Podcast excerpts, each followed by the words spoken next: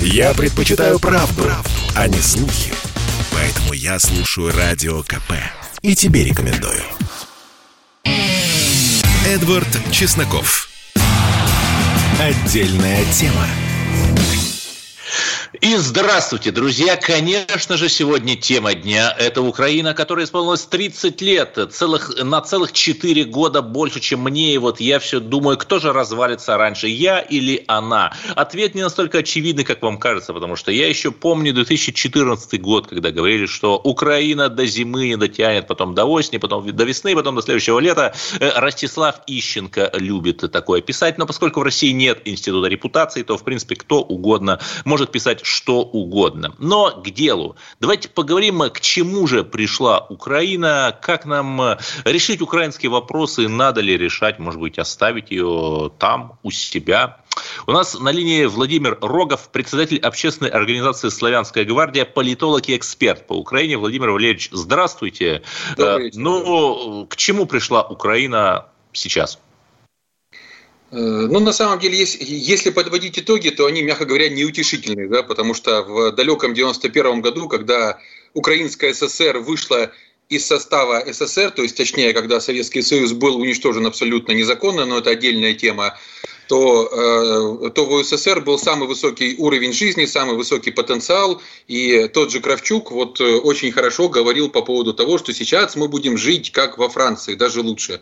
Ну, почему говорил? То есть Э, понятно, что обещал все, что угодно, но суть в том, что тогда промышленный потенциал э, был на уровне Франции, численность населения была соизмерима, там, ну, плюс-минус э, как бы несколько миллионов, площадь такая же, и даже климат с учетом благодатного Крыма, да, чернозема и прочих вещей говорил о том, что Украина сейчас попрет по полной, и заживем мы как следует, потому что так Э, так Украина кормила, оказывается, весь Советский Союз. Вот те, кто жил тогда или изучал эту тему, знают, что были такие листовки, где было написано, сколько зерна, сахара, э, сливочного масла, подсолнечного масла Украина отдает Советский Союз, и как клятые москали все это съедают. Но там ничего не говорилось ни, ни про нефть, ни про газ, это, в принципе, и не надо было да, говорить. И не говорилось о том, что все экономические успехи были Э, благодаря только Советскому Союзу, а до этого еще Российской империи, которые планомерно сотни лет вкладывали в эту экономику. Почему говорю еще о Российской империи? Да потому что вот тот современный облик Киева, который мы помним, да, например, там университет имени Тараса Шевченко, э, сейчас он так называется, всегда он раньше назывался университетом имени Владимира э, Великого князя. Или там вот образ Крещатика, масса других там, да, вот центральных частей Киева, это все было построено еще во времена императора Николая I, то есть две сотни лет назад без малого. Сам Николай, например, называл Киев не иначе, как Иерусалим земли русской. И представляете, в те времена без самолетов и даже без поездов 15 раз бывал в Киеве. Ну, это немало из, из Санкт-Петербурга туда съездить. Ну и по сути, вот если говорить о Дне независимости Украины, то это День независимости от здравого смысла. Да? Это вот День независимости власти от народа Украины. Это день, когда галицкие сепаратисты и киевские партноменклатурщики просто оторвали южно-русские земли, историческую Новороссию, Малороссию, Червоную Русь, да, там Галицкую Русь, э, когда, э, которые тогда назывались УССР, оторвали от всей остальной России. Оторвали обманом, там, подлогом, объяснением, что будет обновленный Советский Союз. Я же помню очень хорошо, вот видите, вы тогда еще не родились, а я в день... Я 87 -го года, но вы почти правы, да. Да, да. Ой, ой, прошу прощения, э, я перепутал, да, то есть, ну, вы, вы были еще малы тогда, да, юны очень, да, скажем так. Но суть в том, что а мне исполнилось 15 лет в день так называемого в общем, референдума и день выборов президента Украины. Я прекрасно помню, как тот же Кравчук обещал нам 5D. Э, одним из первых было двуязычие, да, и демократия, державность и так далее. Всю свою полиграфию он старался в моем родном Запорожье, Днепропетровске, Харькове, Одессе, Киеве только на русском выпускать, потому что на другом люди и не понимали. Да? Э, но, естественно, все обещал, потом обманул. И вот, по сути, уже 30 лет русские люди страдают под этим игом неруси, убивающий, грабящий их, да, вот, запрещающий говорить на родном языке, заставляющий отказаться от родного имени, ну и главное, да, лишающий русского имени и этой славной тысячелетней истории народа-победителя. Без громких слов, без пафоса, да, но иначе здесь не скажешь. Мы прекрасно знаем, какую э, роль всегда играли русские люди, выходцы с окраины, с Малороссии, Новороссии и так далее.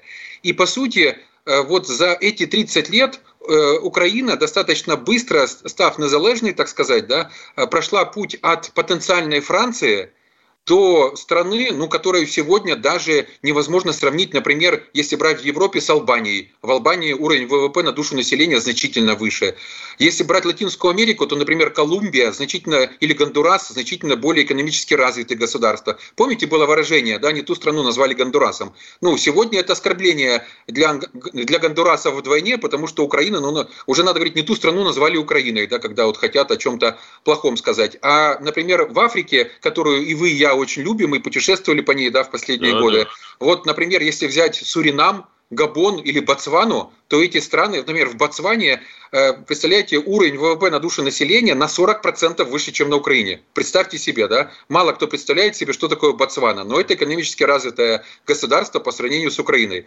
И здесь самое главное, что надо понимать, что для украинских элит слово «Украина», оно священно. Священно не потому, что они так любят Украину, а потому, что в их сознании оно происходит от слова «украсть». А это единственный навык, которым они овладели в совершенстве, понимаете? То есть вот поверьте мне, я же ну, достаточно много на протяжении десятков лет общался с украинскими чиновниками, и неважно какие-то чиновники каких времен, Кучмы, Ющенко, Януковича там э, и прочих, да, то как бы это, это просто люди, ну, я не знаю, то есть такое ощущение, что у них какой-то врожденный рефлекс, да, вот действительно все воровать.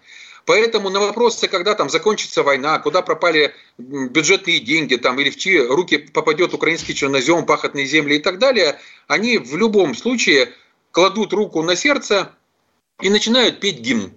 Если же ты задаешь эти вопросы дальше, то ты или сепаратист, или работаешь на Кремль, как минимум. Да, это официальное обвинение. Поэтому, вот знаете, за возможность украсть они готовы пожертвовать свободой, здоровьем и жизнью любого количества граждан Украины, да, этих несчастных людей, у которых на обложке вот изображен трезубец, но это не трезубец, это вилка. Вилка, которой надо снимать лапшу с ушей, которую вешают туда уже все менее даже профессионально, мягко говоря, чем было раньше. И наша, я считаю, основная задача всех думающих людей, да, всех патриотов, ну, без громких слов, да, патриотов, там, неважно, живущих в Одессе, Запорожье, Киеве, Харькове, Львове или Владивостоке, остановить это безумие. То есть вот как бы все, хватит. Знаете, есть хорошее выражение «Николы знову». Вот если помните, на Украине его пытались использовать в, взамен празднования Дня э, Великой Отечественной войны, да, вот «Николы знову» и рисовали такой характерный кружочек, черно-красный, да, вот похожий на мак, скажем, или другие какие-то части тела. Так вот, аналогичные люди сделали сине-желтым и написали Николы Знову. Это очень популярное выражение. Нет, это еще мем из 2014 года. Да, да, я же говорю, что с 2014 года это очень популярная тема, вот сине-желтая, что Николы Знову, как бы она... Э, я вас понял, тут возникает э, целый ряд встречных вопросов. Харьковская Народная Республика, которую пытались провозгласить вслед за ДНР и ЛНР, ее удушили в зародыше. Одессу просто сожгли при полном, кстати, молчании вот всех этих людей с красивыми и хорошими лицами, которые ранее готовы были рвать майку за демократию. В Запорожье, в Днепре просто вывозили людей в лес и расстреливали десятками. Это, в общем, известная все истории. Ну, известные, наверное, всем, кроме того мира, который себя называет демократическим или цивилизованным, это ладно. Я к чему? Что очевидно, что мы не пойдем в наступление. И военным путем этот, э, эту проблему мы решать не будем. А возникает вопрос, а вот что делать все-таки с Украиной? Ну, вы знаете, дело в том, что э, военный путь – это же понятие относительное, да, но не будет уже никакой линии фронта, не полетят туда, не знаю, калибры, да, не э, будет использовано все то, все то современное российское вооружение, которое сейчас э, показывают, например, на выставке армия, да, там в, в Алабино или Селятина. Да, там, кстати, делегация из ДНР тоже официально присутствует. Но... Да, да, ну, ну, э, ну, по поводу ДНР, ЛНР, обратите внимание, если э, вы бываете в продовольственных магазинах, все чаще сзади, э, сзади уже указаны представительства в ДНР, ЛНР, да, там у тех или других поставщиков продукции. То есть де-факто этот процесс как бы ускорился, не говоря уже о том, что эти люди возвращаются в родную гавань. Но если говорить о механизмах воздействия, то по сути нам надо ускорить те процессы, да, вот как бы, которые сейчас идут, демонтажа остатков государственности. Если ты не можешь как бы остановить процесс, ты должен его возглавить. Американцы его возглавили давно. Я напомню, что по самым скромным подсчетам порядка миллиарда бюджетных американских денег, долларов, да, вот э, того, тех самых долларов, выделено на э, непосредственно децентрализацию Украины, на круглые столы, на тренинги. То есть вполне возможно, что у наших заокеанских э, потенциальных противников есть четкий сценарий управляемого хаоса дальше. Да? Ну, есть... как в Афганистане. Да, совершенно верно. Из одной Украины сделать там 5, 7, 10. Обратите внимание, никто же не возмущается, кроме России да, и думающих русских людей, о том, что, например, э, представители э, полка президента Украины, этнического еврея Зеленского, участвуют в торжественных похоронах эсэсовца Галичины, да, который уничтожал этих же евреев, да, русских людей, поляков и так далее. То есть, по сути, военного преступника, который отсидел достаточно мало и по воле Хрущева только был реабилитирован, ну не реабилитирован, отпущен на 15 лет раньше из тюрьмы. Да, да, есть, да, э, да. Ну, Вот такой страшный режим был, да, всех отпускал, убийцы, кровопийцы. Да, в, а, да спасибо, Владимир. Э, я хочу теперь еще раз сказать это важно. У нас Владимир Рогов был председатель общественной организации «Славянская гвардия», политолог и эксперт по Украине. Я еще хочу сказать очень важную вещь, что мы должны верить, что освобождение Украины русских ее частей прежде всего завершится благополучно и при нашей жизни. В следующем блоке поговорим, конечно же, о мигрантах. Бесконечно можно слушать три вещи. Похвалу начальства, шум дождя и радио КП. Я слушаю радио КП и тебе рекомендую. Эдвард Чесноков. Отдельная тема.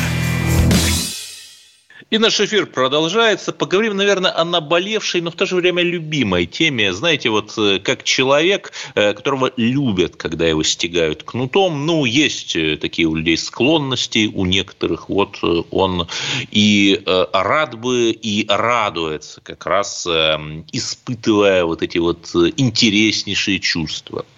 19 мая на проспекте Вернадского, что в городе Москве, в кафе, в таджикском таджикском кафе случились волнения на национальной почве. Оказывается, в таджикском кафе работала киргизская девушка-официантка. Ну, здесь тоже интересный вопрос, кто кого угнетает. И э, гостям не понравилось, что она там работает. Они вызвали ее на разговор стали э, ей объяснять. В общем, пришли одни таджики, пришли киргизы, и началось вот то, что началось. Да, и э, к чему я все это вспомнил, что эта новость э, цитировалась в статье, которая меня глубоко поразила. Значит, руководитель отдела этнодемографических и интеграционных процессов Хорошо звучит, да? Э, Института демографических исследований Российской Академии Наук э, по имени Виктория Леденева э, рассказала что, оказывается, одной из значимых причин участившихся столкновений и конфликтов между мигрантами в Москве в нынешнем году и других, собственно, городах стали проблемы в их родных странах, в том числе внешнеполитические. Цитата. «Иностранные граждане переносят накопившуюся агрессию друг к другу с территории своих государств в Москву. Это интересно. То есть э, э, получается, что даже представители Российской Академии Наук признают, что у нас не все ладно, конечно, с этим. Но давайте поговорим с экспертом. У нас на линии Вячеслав э, Поставнин, руководитель Центра аналитических и практических исследований миграционных процессов. Вячеслав Александрович, здравствуйте. Можете ли вы согласиться с выводом доктора социологических наук Виктории Леденевой? Да, здравствуйте. Ну что, Викторию я хорошо знаю, собственно говоря, это моя коллега, вот, э, ну, очень, так сказать, грамотный специалист. Вот, я считаю, что она права, в общем, и это одна из, больших, из многочисленных причин, которые к этому приводят. Это ну, трудно с этим поспорить. Да, но есть еще другие причины. На мой взгляд, это еще свидетельствует о том, вот последние все события, что вот эти вот диаспоры, диаспоральные образования, они укрепляются, укрепляются финансово, да, вот они кафе имеют себе, там магазины, рынки и так далее. Вот, Фитнес-клубы халяльные. Вот, фитнес-клубы – это отдельная тема, я к ней потом вернусь. Ну, в общем, они укрепляются э, финансово, они укрепляются организационно, вот, они отмобилизованы уже, у них есть свои, так сказать, там, э, своя инфраструктура, то есть, да, вот эти кафе, э, юристы, э, врачи даже и так далее. Люди по связям с общественностью, ну, имеется в виду, с правоохранительными, административными органами. Вот, э, это говорит о том, что, собственно говоря, не существует в параллельном мире. И там, где нужно, они контактируют с нашими, так сказать, с нашим государством и обществом, а где не нужно, они не обращают на это внимания. Но они уже начали сталкиваться с интересом вот этих вот диаспор. Потому что они и тут стратифицированы. То есть есть таджикская диаспора, есть узбекская диаспора, есть армянская, Азербайджан и так далее и тому подобное. Вот. Э, это плохо вообще, плохо. Ну что такое за общество у нас, которое так жестко стратифицировано? И следующее. Но это как раз разбирают... вот э, характерно для таких э, достаточно архаичных обществ, вот это вот жесткая, если угодно, клановость. Да, безусловно, я поэтому согласен с Викторией Ледяновой, Леденевой. Но здесь еще, да, там да, там с теми причинами понятно, но мы должны рассматривать, что у нас там, да. Вот, там трудно повлиять, поскольку общество действительно упало в архаику во многих смыслах. Вот, но а что у нас, как мы будем, да, мы же тоже ничего не, ну, ничего нельзя сказать, мало делаем для в общем-то, так сказать, вот борьбы с этой стратификацией. Ну, это называется во всем мире адаптация интеграция мигрантов. Вот. Э, вот это этническое многообразие, оно, может быть, и не так плохо было бы, да, если бы мы сумели сломать вот эти жесткие э, диаспоральные границы, вот, и создать такое вот многонациональное, оно уже у нас было в, каком-то, в какой-то степени, вот, и построить такое этническое, многообразное, ну, в общем, гармоничное общество. Это, конечно, может быть, в некотором смысле да, утопично, но до определенных пределов мы можем это все решить. Нет, но, ну, собственно, мы, российская, российская империя таковым обществом была, она не была национальным государством русского народа, например.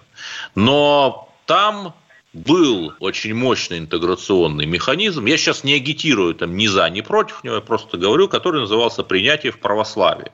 И через православие вот очень многие и мигранты, и в том числе и люди там с исламскими корнями, они, в общем, достаточно быстро интегрировались э, в то общество. Ну, это я бы сказал, вы знаете, я согласен с вами, но хотел бы уточнить, да, но там речь прежде всего шла об элитах. Вот. Они элиты э, э, интегрировали в себя вот, для того, чтобы эти элиты управляли своим народом. Потому что те народы все равно жили в архаике. У нас еще в советское время татарских селов, там, башкирских, чувашских разговаривали, там, русского языка не знали. Вот, поэтому говорить, что мы там достигли... То есть процессы совершенно разные. Сейчас такой массированный идет наплыв, да, или обмен, скажем, э, народами, можно сказать, да, ну, прям действительно великое переселение народов, что вот вопрос интеграции и адаптации стал крайне остро огромного количества людей. И элиты, да, которые, понятно, там, она э, э, принимала православие, потому что, понятно, они получали за это большие-большие привилегии, там, финансовые, так сказать, вот, э, ну, всякие другие. Вот. А сейчас что делать? Вот это меня, да, что еще беспокоит? Вот понимаете, они решают все свои вопросы. Это то, что вот мы сейчас видим, эти конфликты, это, так сказать, то, что мы видим.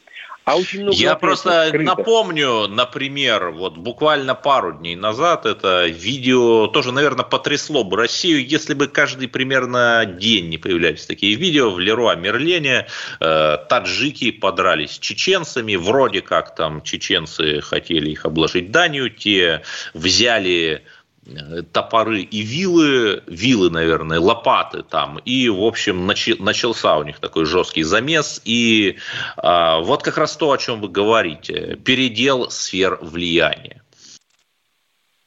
И смотрите, вот что беда, в чем еще? Вот, э, все вот, многие эти конфликты э, не находят решения скажем, правовом поле, ну, в цивилизованной, в цивилизованной форме, так сказать, обращение правоохранительным органам, защит. Нет, это говорит о том, что, ну, как-то вот мы здесь не дорабатываем правоохранительные органы, да, к ним не очень-то обращаются. Но это тоже говорит о том, что все это латентно, все это скрыто, все это решается между собой. Ну, еще страшно, что и наши правоохранительные органы тоже замешаны в этом, да, Они, собственно, из тех берут деньги, из других берут деньги. Вот, мы поэтому... постоянно об этом говорим. Например, у нас был эфир о ситуации в Мурино, где местные полицейские тотально, ну, я не буду говорить коррумпированы, но по какой-то непонятной причине проявляют невероятную толерантность. Да, вот удивительно, вот это мне тоже удивительно, а, почему так происходит. И знаете, им проще, скажем, наказать, полицейским наказать вот а, коренное население, прежде всего русские в каких-нибудь областях, если те начинают противостоять а, вот этим диаспорам. Вот это меня тоже поражает. То есть Хорошо, но... ними, так. а вот у вас, как у теоретика, есть какое-то мнение, ну, кто виноват, понятно, а что делать? Ну, вы знаете, я не столько теоретик, сколько практик, потому что я длительное время, так сказать, занимался э, миграцией профессионально, поэтому я, в общем-то, ну, исхожу из своего опыта. Вот, что надо делать? Ну, надо делать, прежде всего, конечно, надо создать соответствующую службу, миграционную, надо ее вернуть. Вот, должно быть ведомство, которое отвечает. Сейчас у нас отвечает, отвечает 7 ведомств, и никто не отвечает. Ну, так не бывает когда 7 а ФМС сейчас есть или нет? Вот ФМС нет. его то расформировали, нет? ФМС нет. Есть Министерство внутренних дел. В составе него есть Главное управление по вопросам миграции. Там работают неплохие э, специалисты тоже, неплохие ребята. Ну, мои бывшие коллеги, только хорошо знаю.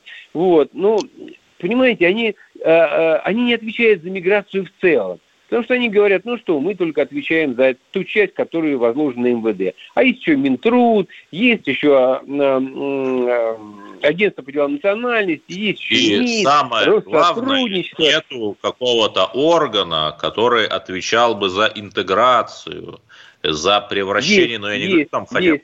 Вы знаете, да, вы удивитесь а сильно, есть такой орган, но только он не работает. К сожалению, Нет, моему большому... В Конституции, в Конституции Советского Союза, в общем, тоже было написано много чего интересного, и уважение к религии, и свобода шествий, и так далее, и так далее. Да. Спасибо. У нас на линии Вячеслав Поставнин был руководитель Центра аналитических и практических исследований миграционных процессов. Ну, а делая промежуточный вывод, вот, э, например, в Швейцарии Швейцарии, если ты хочешь туда переехать, то тебе каждые пол, э, полгода нужно вот приходить в соответствующий амт, в отдел и там писать эссе о том, как ты интегрировался в общество, как ты любишь э, Швейцарию, что ты вот выучил тот из четырех языков, которые там у тебя при, применяется лучше сразу все четыре и так далее, и так далее. Вот нужен у нас, конечно, тоже какой-то такой отдел. Оставайтесь с нами, потому что в следующем блоке мы поговорим о том, как преодолеть бедность некоторых регионов России. Чтобы не было мучительно больно за бесцельно прожитые годы, слушай «Комсомольскую правду». Я слушаю Радио КП и тебе рекомендую. Эдвард Чесноков. Отдельная тема. И 8 800 200 ровно 9702 – это телефон прямого эфира. Звоните и ответьте на вопрос часа. Как нам преодолеть бедность отдельных регионов России? Чувствуете ли вы угрозу бедности для себя или для своего региона? В связи с чем я это спрашиваю? Оказывается, Министерство труда и занятости назвало регионы с наибольшим уровнем бедности в России. Каковыми оказались, в общем, достаточно предсказуемо, но тем не менее, Тува, Ингушетия и Кабардино-Балкария. В общем-то, Тува это наша постоянная героиня, отток, чудовищный отток русского населения – да и в других-то э, поименованных республиках я бы не сказал, что ситуация сильно лучше. Все это усугубляется безработицей, просто потому, что с советского времени каких-то больших предприятий не открылось, а наоборот они закрылись. И люди, соответственно, не имеют легальной работы, и чем людям заниматься? Ну, не знаю, в какую-нибудь Антоновщину, прости господи, если вы понимаете, о чем я. Но так делать не надо, конечно. Вот, а как делать надо?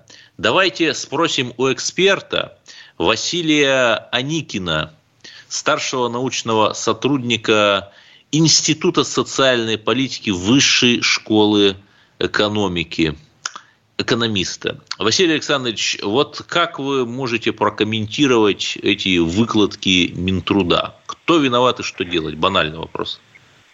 Добрый вечер. Э, ну, надо сказать, что э, никаких новых э, данных мы не, видим в этом списке. Все эти регионы, они, к сожалению, у нас этот список возглавляет уже на протяжении многих лет. Вот, соответственно, не сказать, что вот э, пандемия у нас регионы действительно э, вышли э, в лидеры бедности. И пандемия в этом виновата. Нет, в этом виновата система, действительно, сказали, системная проблемы, которые накапливались а, на протяжении вот всего последнего времени.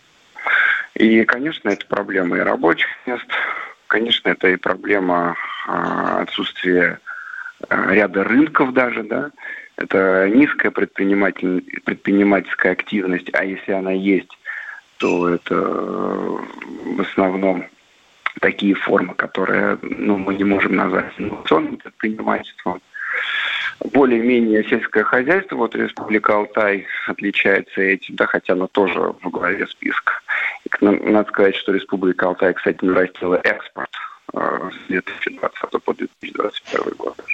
Но, тем не менее, также Кавказ у нас, классика тоже, да, вот, вот по бедности картина там традиционно хуже, чем в среднем по России. А, что делать? А, ну, конечно, это значит, если системные проблемы в этих регионах, то нужно меры принимать. Прежде всего, развивать рынки труда, развивать экономику, а, создавать какие-то возможности для предпринимательства. Если государство не создает самостоятельно рабочие места, государство мы видим, что не создает, то значит надо создавать условия для роста этих рабочих мест, для создания их помощью вот наверное. Да, но понимаете, в чем проблема? Например, я помню, по-моему, при Медведеве был выделен отдельный Северокавказский федеральный округ. Еще в десятилетия назад были созданы институты развития, например, там корпорация развития Северного Кавказа и так далее. Были нацпрограммы, там курорты Северного Кавказа, допустим, и так далее. То есть э, вливались и вливаются колоссальные колоссальные деньги, сотни миллионов, по меньшей мере, это не считая, опять-таки, дотации и межбюджетных транспортов. Почему вот все эти программы, которые, безусловно, самыми благими начинаниями у нас и 10, и 20 лет назад принимали, как-то опять уперлись в тупик? А, ну, если одним словом, наверное, да, то, точнее, двумя, да, то эти программы, они не были нацелены на реформирование текущей ситуации, на, на реформирование а, того, что сложилось в этих регионах, а на, а, скажем так, а, какую-то трансформацию. Да, то есть и на поддержку, возможно, ну, в общем, эти программы, возможно, опирались на, ну, там, на крупный бизнес, да, скажем, на определенных игроков, которые потом уже распределяли ресурсы как-то, да. Если мы посмотрим статистики, мы увидим, что в этих странах, о, извините, в этих регионах у нас, просто у нас э, ситуация в регионах, она настолько сильно друг от друга отличается, что ситуация по некоторым странам порой даже не так сильно отличается, как у нас в России. А, а, уровень безработицы, в том числе молодежной безработицы, в этих регионах самый высокий. Да, я бы сказал, он просто чудовищный. Да, и это, это не взирая на то, что Россия, в принципе, считается страной, ну, средней, да, страной э, с, практически с полной занятостью. То есть у нас безработица там ниже, чем в США была, по крайней мере, до вот 2020 года. И это, в общем, это неплохо. Есть у этого определенные минусы, конечно, но вот эти регионы отличаются. В том числе, если мы посмотрим на структуру экономики.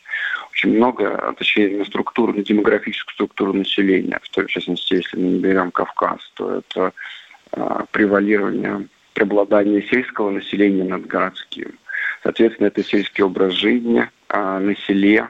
Мы не можем обеспечить высокие доходы, если мы не будем, например, переходить, скажем так, к фермерскому хозяйству, то, что мы видим, например, там в западных странах. И и структура отношений, конечно. То есть, если мы говорим, если все-таки э, вспомнить э, отца Маркса, да, э, то э, все же система отношений, которая порой складывается э, в том или ином регионе, нужно смотреть, э, какова структура отношений, как перераспределяются ресурсы. Возможно, они, эти системы отношений, эти отношения слишком централизированы, слишком, может быть, непрозрачны. Соответственно, нужно, возможно, их менять. Хорошо, давайте, давайте поговорим о хорошем. Вот тот же самый Минтруд сообщил, что уровень бедности во втором квартале 2021 года снизился с 14,5 до 12%, то есть на 2,5% процент, процентных пункта э, снизился. И получается у нас сейчас 17,8 э, миллиона человек. Было больше 20. Вот это опять э, какая-то хитрая манипуляция с цифрами, чтобы показать итоги имитации бурной деятельности, или вот действительно бедность снижается? А, ну, все, мы все же смотрим внутри года изменения а, цифр, и нужно смотреть от года к году, наверное. Да, вот от года к году у нас пока идет, а, в 2020 году было 13,2%, а в этом году пока вырисовывается цифра 12,1%. То есть есть небольшое падение бедности. В общем-то, это позитивный тренд, но мы же знаем, как правительство активно помогало семьям, многодетным семьям, в том числе вот а, пособие по бедности, которое, точнее, вот новая модель начисления пособий малоимущим семьям дает свои плоды, а также поддержка многодетных семей и вот эти вот ковидные выплаты все же тоже сыграли свою роль. У нас же граница бедности, она, ну, в общем, мягко говоря, не очень высокая. Это 44, 44 да, спасибо, э, спасибо. Да. Василий Александрович, мы просто должны еще принять звонки, а то люди обидятся. Вот давайте послушаем глаз народа. Кто нам дозвонился? Алексей из Ставропольского края. Здравствуйте. Э, вы знаете, я работаю, ну как, в агрохолдинге. Ага. И мое мнение такое, их нужно уничтожить, эти агрохолдинги. Они развалили полностью здесь сельское хозяйство. Они уничтожают полностью все. Я, с 2013 года я работаю в этом хозяйстве, и я не знаю, на 90% сократились люди, сократилась техника, ничего нигде не покупается. Зато, наверное, не завезли кого? Мигрантов и китайцев? Нет, ни мигрантов, ни китайцев, никого вообще. А, а просто местных выгнали. А вы можете, ну давайте да. назовем, э, что это за агрохолдинги? Страна должна знать своих антигероев. А может, не надо? Ну, как, как пожелаете, да, там, учитывая, вот Илья Варламов э, прилетал в Ставрополь делать материал о новом э, микрорайоне, а его там избили. Да, печально, конечно. Поэтому лучше не надо. Даже несмотря на то, что у нас э, прическа не такая пышная, как у Варламова, но и бегаем мы не так быстро от э, всевозможных нехороших людей. Да, эм, Спасибо. Я напомню, что этот блок с нами был Василий Аникин, экономист и старший научный сотрудник Высшей школы экономики. Но оставайтесь с нами. Кстати, 8 800 200 ровно 9702. В следующем блоке поговорим о коррупции в ГИБДД и о том, как с ней бороться. Бесконечно можно слушать три вещи. Похвалу начальства, шум дождя и радио КП. Я слушаю радио КП и тебе рекомендую. Эдвард Чесноков. Отдельная тема. И эфир наш вступает в заключительную стадию. Интересные новости приходят из Башкирии. Как полагает следствие, не позднее 2016 года э, начальник отдела э, по приему экзаменов в ГИБДД создал преступное сообщество для выдачи водительских прав за взятки без фактической сдачи экзаменов. Сумма взятки, ох, надеюсь, я сейчас никого не подвигну на нечто плохое, варьировалась от 14 до 40 тысяч рублей. И этой преступной группе вменяют получение минимум 33 взяток. В общем, ее коррупционный черный доход. Можете почитать сами. Полковник Захарченко не нервно плачет и говорит, э, а что так можно было. Это еще не все. Четыре месяца назад в той же самой Уфе, это тоже интересно, какая-то новая коррупционная точка на карте. То Ставрополь был, теперь вот Уфа. Поймали золотого гаишника, у которого всевозможных предметов роскоши было на 44 миллиона рублей. Тоже бывший начальник межрайонного регистрационно-экзаменационного отдела ГИБДД Ильдус э, Шейбаков. Да, интересно. И я не могу не напомнить при этом, что в Ставрополе накрыли э, опять-таки целую группировку погонщики оказались оборотнями. Вот как же так? Давайте обсудим с экспертом. Э, у нас э, на э, линии человек, который знает многое о коррупции в теоретическом смысле, Кирилл Кабанов, председатель Национального антикоррупционного комитета. Кирилл Викторович, ну вот я навел справки, оказывается, заработная плата сотрудников ГИБДД начинается от 45 тысяч рублей – Наверное, это мало, и это толкает к коррупции, как вы думаете? Э, добрый день. Ну, на самом деле, мы давно говорим, что а, вообще финансовая составляющая является основной во всем мире для всех служащих, да, и а, для тех людей, кто работает. Если получать мало, человек будет пытаться возместить то, что он недополучает. Да, и а, для государственных служащих низкая заработная плата является провокации к взятке. Это, это одна составляющая, но а мы же видим, что и министры берут взятки, да, и люди, которые, которые получают много, потому что, ну, всегда хочется больше. И э, в реале борьба с коррупционерами ведется, но мы выступаем за ужесточение уголовного законодательства, давно говоря, лично президент докладывал об этом. И вопрос практически решался. Да? Но вот прошлое правительство сказала, что нам нужно, не нужно ужесточение, мы должны быть гуманны, и должно быть неизбежность наказания. Вот э, я всегда говорю, что есть борьба с коррупционерами, это часть борьбы с коррупцией. Борьба с коррупцией – это изменение процедур. Э, процедура должна быть понятная, э, минимальное влияние на них чиновников, на эти процедуры. Да, и когда мы говорим, что мы, ну, что, что мы не знаем, что права покупаются, продаются – где-то удалось это минимизировать, а где-то еще это продолжается.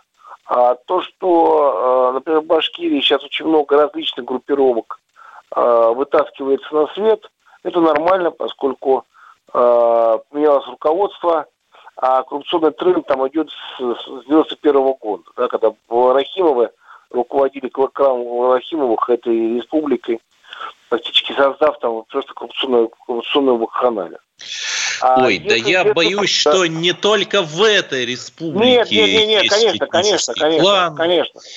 Конечно, нет, да. нет, конечно. Я поэтому говорю, потому что мы прекрасно понимаем, что с 91 года формировалась элита, она формировалась вся на а, коррупционном, на коррупционной составляющей. Это были заработки, формировались капиталы, да, и они, естественно, были все, практически они шли а, в основе которых лежит коррупционные отношения. Это понятно, поскольку я не только теоретически, да, все-таки практически достаточно большое время прослужил э, в органах госбезопасности именно как раз по этой линии.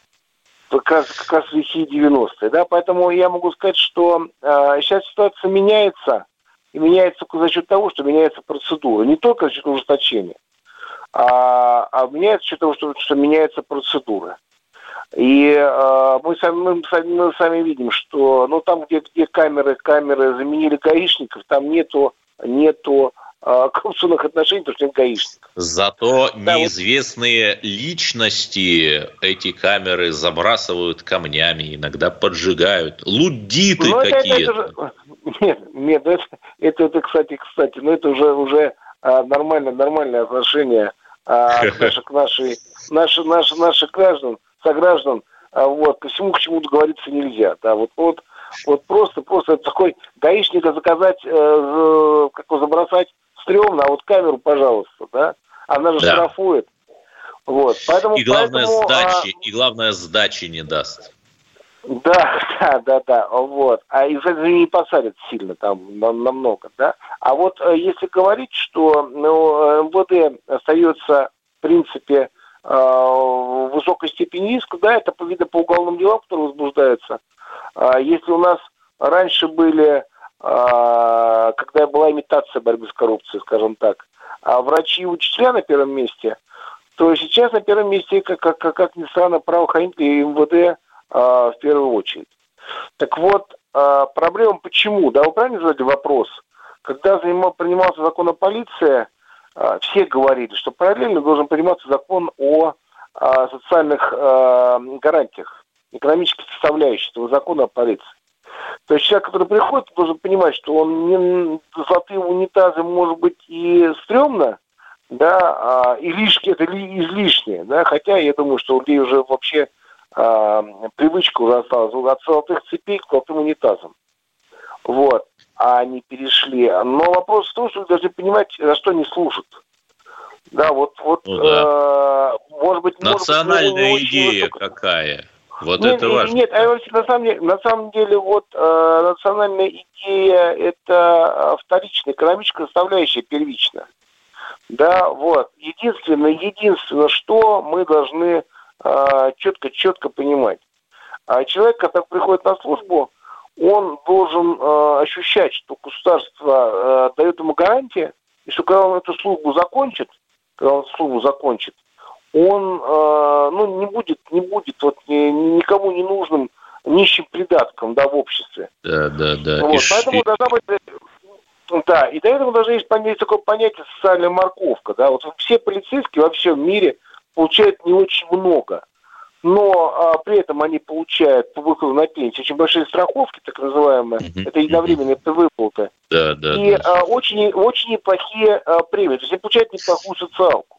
Да, спасибо, вот, Кирилл а вот, Викторович. А, да. Спасибо, Кирилл Викторович. С нами был Кирилл Кабанов, председатель Национального антикоррупционного комитета. Но ни в коем случае не переключайтесь, потому что прямо сейчас, после короткой паузы, я, Эдвард Чесноков, вместе с писателем Владимиром Лорченковым прочитаю стихи Николая Гумилева и проведу эфир про Николая Гумилева к столетию со дня его гибели слушайте прямо сейчас на радио «Комсомольская правда». Эдвард Чесноков. Отдельная тема.